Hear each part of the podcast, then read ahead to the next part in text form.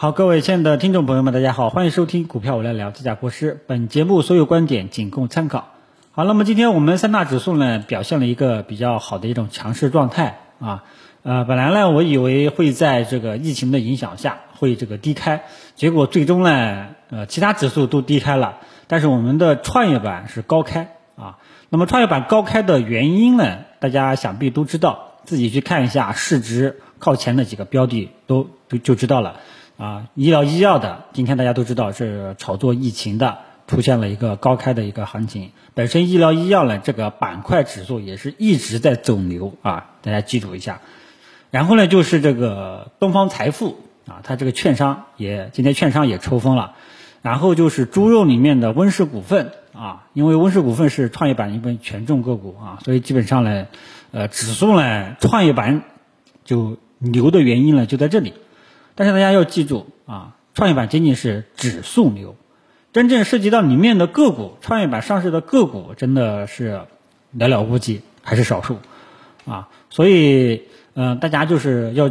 就是我以前一直在强调的，市场只有结构性的啊，指数被是都是被一些大的市值、权重蓝筹慢慢带起来的。今天你涨一下，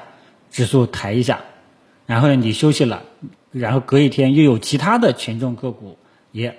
这个拉一下，把指数呢重心往上抬，这点大家知晓一下啊。因为行情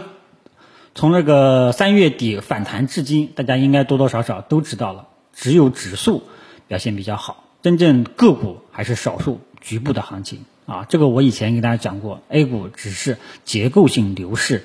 这种真相啊。A 股整体的勾勒呢，都跟大家说完了。整体的盘面呢，就是大家也能感觉到是今天上午是有一点广度的，广度还是有的，对吧？呃，然后呢，就是高度，这个高度怎么说呢？还没有到那一种大家让大家感到很兴奋的那一种程度，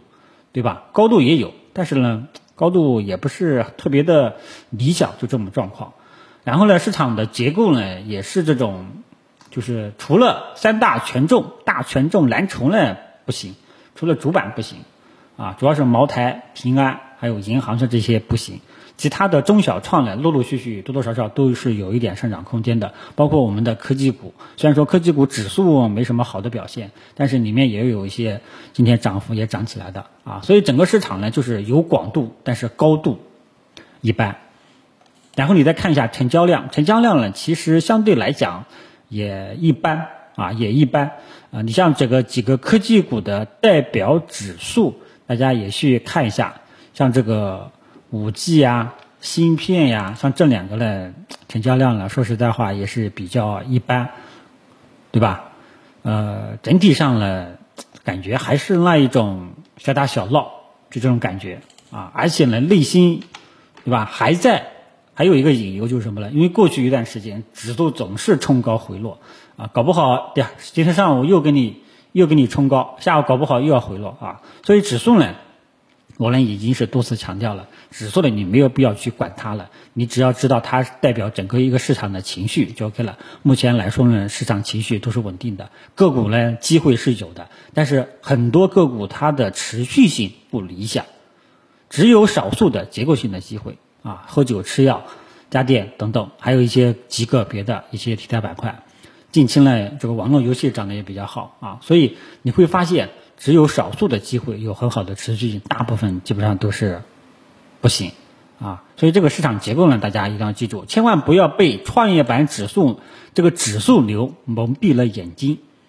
那么至于大家后市还会考虑到一个问题，我以前也讲过，就是指数它一直涨涨涨涨，那么那些没有涨的股票会不会早晚被把会不会被这些指数慢慢给带起来？这种可能性是有的，但是呢，什么时候启动，目前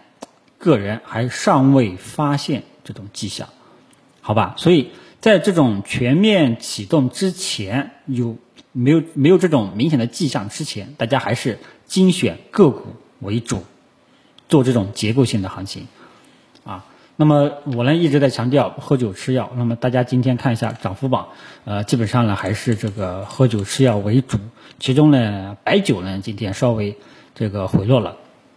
整体呢都还这个方向都是还在的。然后就是券商，券商呢今天也有所表现表现，但是券商呢还是没有突破前期的高点，它依然还在箱体震荡，这点大家注意一下，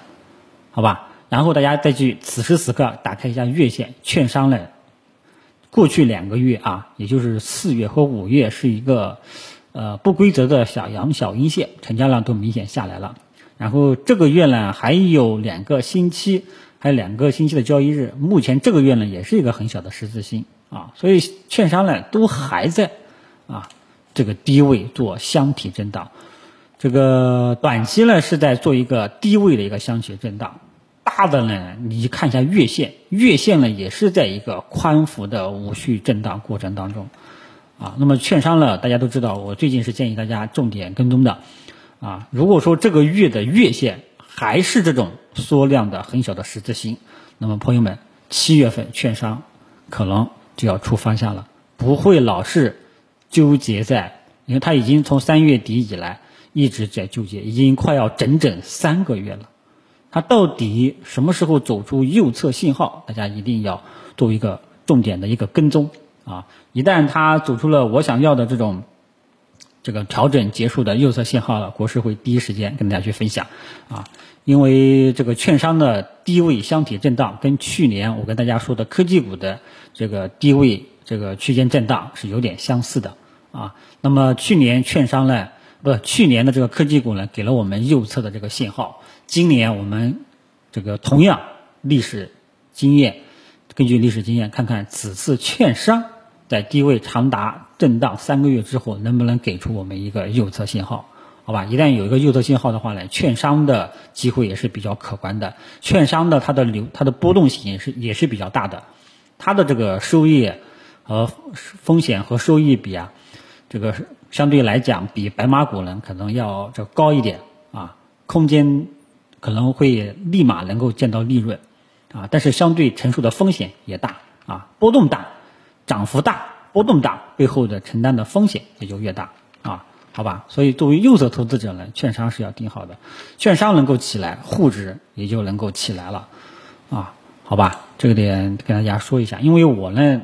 呃，整个市场过去一段时间陆陆续续的机会有很多，你像这段时间的云游戏、网络游戏这一块呢，也有比较好的这个机会，我是没有把握住的。我这段时间一直在盯这个喝酒吃药。白马等等这一块啊，我也说过，市场的结构性的机会有很多啊，但是呢，个人能力是有限的，我只把握我看好的一个板块。比方说这个喝酒吃药，大家都知道了。然后呃，这一次我现在还在盯这个券商啊，有没有？因为这它是我潜在的一个猎物，只是这个猎物呢，什么时候我能够咬上去，我还在等市场给我的信号。如果说再发现有其他的信号呢，会都会跟大家去分享的，好吧？呃，整体上呢，我们市场情绪呢，相对来讲还是呃比较稳定的啊，机会呢，怎么说呢，还是少数。这个创业板指数牛，就相当于什么呢？它是一个光鲜的、亮丽的外表，对吧？它外表非常的富丽堂皇，但是实际是什么样的情况呢？只有一小块在涨。有持续性，啊，大部分呢都不是特别的理想，这点大家要注意，所以要精选个股，把握结构性的机会，在自己能力范围内的事情做好你的这个投资就 OK 了，全面启动，啊，目前来说尚未发现，好吧，中午呢就简单跟大家聊到这里，谢谢大家。